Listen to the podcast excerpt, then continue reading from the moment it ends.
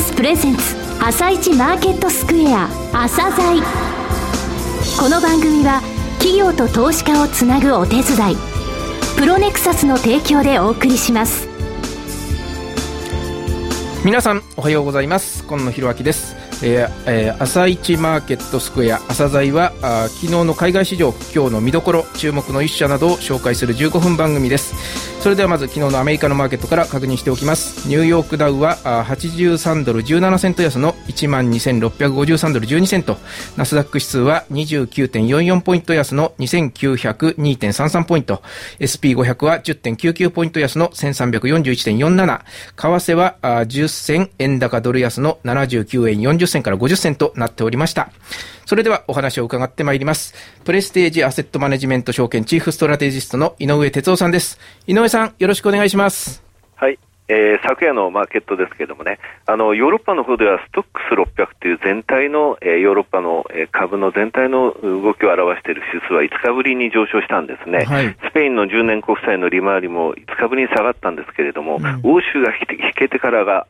アメリカの方がちょっと下がってしまって、マイナス圏に下落したということですね。はい、えー、またニューヨーク市場でユーロが再度2年ぶりの水準、えー、対ドルでですね、えー、の水準、安値圏まで売られたということ、うん、それからアルコアが決算発表しましたよね。はい、これで四半期決算が、えー、発表、えー、され始めたわけなんですけれどもね、えー、来週以降、半導体部品などで決算発表ちょっと振るわないんじゃないかと、そういう懸念が広がりましてね、うん、フィラデルフィアの半導体数、ソックス言われるものですね、はい、これが下落していったんですね、えー、結局ソックスは4日続落しまして、この間の下落率は7.5%となってます。うん、えー、後ほど、えー、詳しく、えー、今週の材料等をお話したいと思います。はい。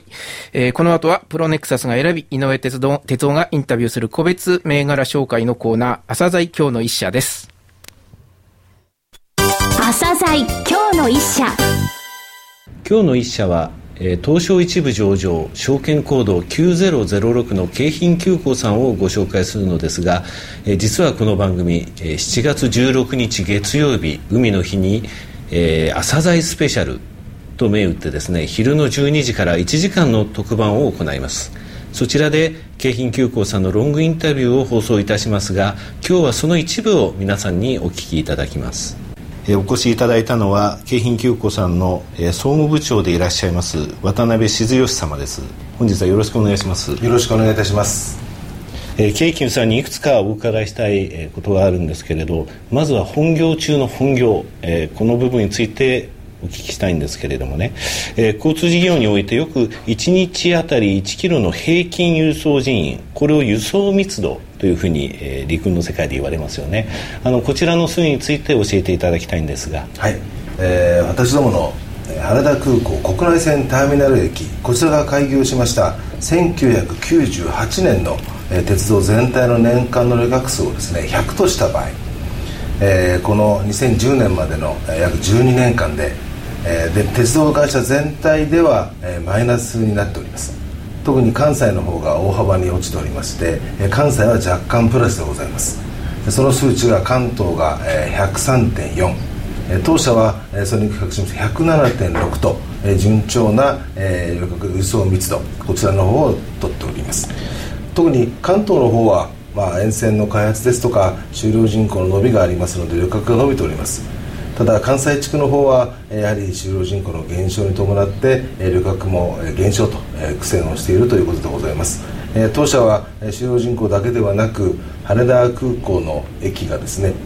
かなり多くのお客様に使っていただけているということもございまして、旅客数は順調に伸びているところでございます。なるほど。あの今お話の中に数字が出てきましたけれども1998年を100とした時に関東は103.4ぐらいと、はい、で関西はどれぐらいになってるんで関西がですね85.1%ですね。85.1%、はい、約15%落ちてるということです。ということですよね、はい。12年間で関西につきましては15%落ちてしまったけれども関東の方は103と3%ぐらい伸びていると、はい、えー、ただ京急さんについては107.6ということはそれをさらに4ポイントぐらい上回っていると。そう、ね,、いうふうな、ねはい、ことですね、えー、これ関東の就労人口が増えていて関西の方は減少していると。そういうふうに考えてよろしいんでしょうか？はいそのように考えております。なるほど。あの先ほど羽田という、えー、言葉が出ましたけれども、えー、その羽田以外の部分でもですね他にあのエリアとして、えー、やはり品川川崎、横浜こういう大都市部を通っているということ。それからちょうど今あの再開発って言いますかね。品川のエリアの再開発こういった影響というのはやはりあったというふうに考えてよろしいでしょうか。そうでございますね。あの品川の方はあの新幹線が止まることまた羽田に近いこともございますので、えー、全体のお客様が増えております、はい、またそれと合わせまして町全体の、えー、使用人口が、えー、大手町等の増加に比べますとかなり大幅に品川の方は増えてると聞いておりますのでその辺の効果として上がってるんだと思います。なるほど、えー、ちょっとですね面白いなと思ったんですがあの陸運特に電鉄っていうのはですね株主優待が面白いんですね、はいはい、あの配当金つまり配当利回りというよりもですね株主優待の部分皆さんご覧いただきますと電鉄の部分って非常にたくさんですねいろいろな株主優待があります。で基本的に株主優待というのはその沿線に住んでる方、えー、その沿線に住んでる方が株主で多くてそのいろんな商業地域とあの商業施設とかですね観光施設なんかで使えたりそういうのがあるんですが今回見てて思ったのがですね、えー、京急さんの場合5000株以上で、えー、羽田にあのアクセスのいい場所ですね品川とか高輪、えー、浅草橋などにある京急 EX インというホテルこちらの無料宿泊券がもらえるというのを見て驚いたんですがどちらかというとこれはあの東京羽田に来ていただいてそれで利用していただきたいとそういう意図があるのではないかと思ったのですが、はい、あのおっしゃる通りでございまして、えー、1000株以上を持っている株主の皆様には、えー、グループ施設の優待割引券をお渡ししておりまして、はい、まあ、これが5000株以上になりますと電車バスの無料切符、はい、こちらを差し上げております、はい、ただ沿線にお住まいでない方は私どもの電車バスの切符は必要がございませんのでその代わりといってはなんですが、えー、京急 EX インの無料宿泊券をですね保有株式数に応じまして1枚から4枚選んでいただけるとい。う形をとっております、あの品川の駅前のはい。品川の駅前、ね、それから蒲田大森海岸、はい、新馬場横浜にもございます。浅草橋にもございます、はい。えー、3万株以上、えー、株式を保有している場合その株主優待がですねホテルグランパシフィックルダイバのですね無料宿泊券というふうにお聞きしておりますがこちらは非常にあの、えー、高級な先ほどお話もありましたがホテルですけれども。はいあの3万株以上ですねお持ちいただきますとあの当社の電車それからバスこういったところの全線無料パスこちらを基本的には差し上げてございます、はいただあの先ほどもありましたが沿線外の株主の皆様には、えー、パスは非常に役立たないものですから、えー、ホテルグランパシフィルダイバーの無料宿泊券をですね、えー、2枚、えー、どちらか選べるようになっております。パスかホテルかということになっておりますので、はい、はい、喜んでいただけると思いますあの本日はお忙しい中、えー、お越しいただきましてありがとうございました。本日は証券コード9006京浜急行さんをご紹介いたしました。さて7月16日月曜日海の日の昼の12時からの特番では京急さんのロングインタビューを放送いたしますが、えー、その他にも武者リサーチ代表の武者良二さんと私の対談もあります。どうぞお楽しみに。クロージャー IR 実務支援の専門会社プロネクサス。上場企業のおよそ6割2200社をクライアントに持つ。これはアジア証券印刷の時代から信頼と実績を積み重ねてきたからこそ。さらにプロネクサスが目指すのは企業と投資家をつなぎ日本の株式市場を活性化させることです。プロネクサス私たちは個人投資家の皆さんを応援します。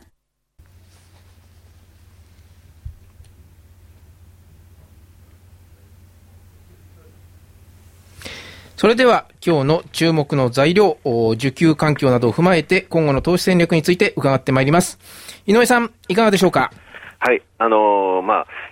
今日の材料、えー、受給環境というよりもですね、はい、今現在ちょっとあの、今週は特にイベントが多いんですよね。そうですね。あの、注目されましたユーロ圏の財商会議、EU の、えー、財商理事会終わったんですけれども、えー、今夜は前回の FOMC の議事録がアメリカで発表されますね。はい、あの、QE3 についての話し合いはあったのかどうかというのはやっぱりポイントですか。うん、それからあの、今日明日につきましては日銀の政策決定会合があるんですね。はい、そうですね。今のところ大体、あの日銀ウォッチャーと言われる人たちの7割ぐらいは何もないでしょうと、ただ3割ぐらいの人はですね、えー、結構サプライズ、えー、つまり、えー、買い入れ資産の拡大なんかで、えー、上昇する場面あるんじゃないかというふうに読んでる人いるんですけれどもね、ただ、あの数ヶ月前もありましたけど、それ一瞬の花火終わってしまう可能性があるなということなんですよね。はい、えー、先週につきましてはですね、えー、いろいろと中国の利下げとかとかですね、ECB の利利下げ、そういう、えー、サプライズあったんですが、それでもマーケットあまり反応しなかったですよね。そうねそういうところを考えますと、ちょっと日銀が今この段階でやるというのは、ちょっと、えー、効果としてはどうなのという印象を受けますよね。うん、7月31日、8月1日っていうのはキーですね。この日はね、FOMC が開かれるんですよ。はいはい、月末でしょうね。はい。QE3 のことがどのような話が出てくるかということ逆に言えばそこまでの間に最速相場で下げ相場をちょっとやりかねないというところが怖いんですよね、そこら辺がポイントとなるということです、はい、需給の状態ですけれどもね、はい、あの昨日発表されました、えー、東証の数字を見ましても、えー、信用の残高ネットで見ますと300億ぐらい減ってるんですよね、はい、えー、ですので4月、5月よりは結構軽くなってきてます。それから外国人全体での先物ショートもですね、相変わらず溜まってます。うん、去年の8月から今年の1月水準まで溜まってますのでね、何かきっかけがあれば上がれると思いますが、ちょっとマーケットの方で、えー、よく騒ぐ人たちですね、えー、外資系の中でも私は4社と呼んでますが、その4社はあまり売りが膨らんでないということ。ですので、なかなか起爆剤的なその買い戻しは起きないということですかね。うん、でマーケットの方やっぱり7月31日、8月1日までつまりここからですね2週間以上のところですか。ら2週間ぐらいは、えー、なかなかその上に行くとしてもですね瞬間上がったとしてもなかなか戻される雰囲気あるかもしれませんが、はい、需給的には軽くなっているということを覚えておいていただきたいというふうに思います、ね、そそんなにこう下値不安もなくなっているということですかね。いや、ただ、その仕掛けるときにどれぐらいかっていうのはですね、うん、なかなかあのヨーロッパの方とかアメリカの方で、えー、一旦そのあの仕掛けに入ると怖いといえば怖いんですよね。はい、えー、昨日あたりドイツの方でも、えー、結局 EMS について裁判所が、えー、これが違憲ではないかどうか調べるのしばらく時間かかるって話も伝わってますのでね、はい、そこら辺のところが心理的にも重くなるかなと思いますね。うん、はい。あの、昨日も、昨日までの7日間連続で1兆円、えー、売買代金、えー、東証一部作れてませんよね。はい、そう。えー、そういった中、昨日も8950円より上のところっていうのは先物で、えー、だらだらと売りが出てきましたので、うん、えー、今日につきましてもですね、連日ちょっと下げて8780円から8880円ぐらいですか、はい、ちょっとあの8900円を取り返すのは厳しいかなという展開かと思います。はい。で、あの、来週16日、12時から13時、えー、お昼の12時から1時間、えー、特番ありますのでね、はい、ここで武者さんと私、えー、ストラテジスト対談というのもありますので、はい、そちらの方もお聞きいただければと思います。はい。今日はレーティングの変更などは特にありませんか？あ、レーティングの変更ですね。はい、えー、京王電鉄9008をクレディ・スイスがアンダーパフォームからニュートラル、えー、下げが2つです。4911、制度クレディ・スイス、4523、エーザイオ、みずほがそれぞれ下げてますね。はい。わかりました。井上さん、今日もどうもありがとうございました。また来週もよろしくお願いいたします。ますこの後は東京市場の寄り付きになります。朝鮮この番組は企業と投資家をつなぐお手伝いプロネクサスの提供でお送りしました。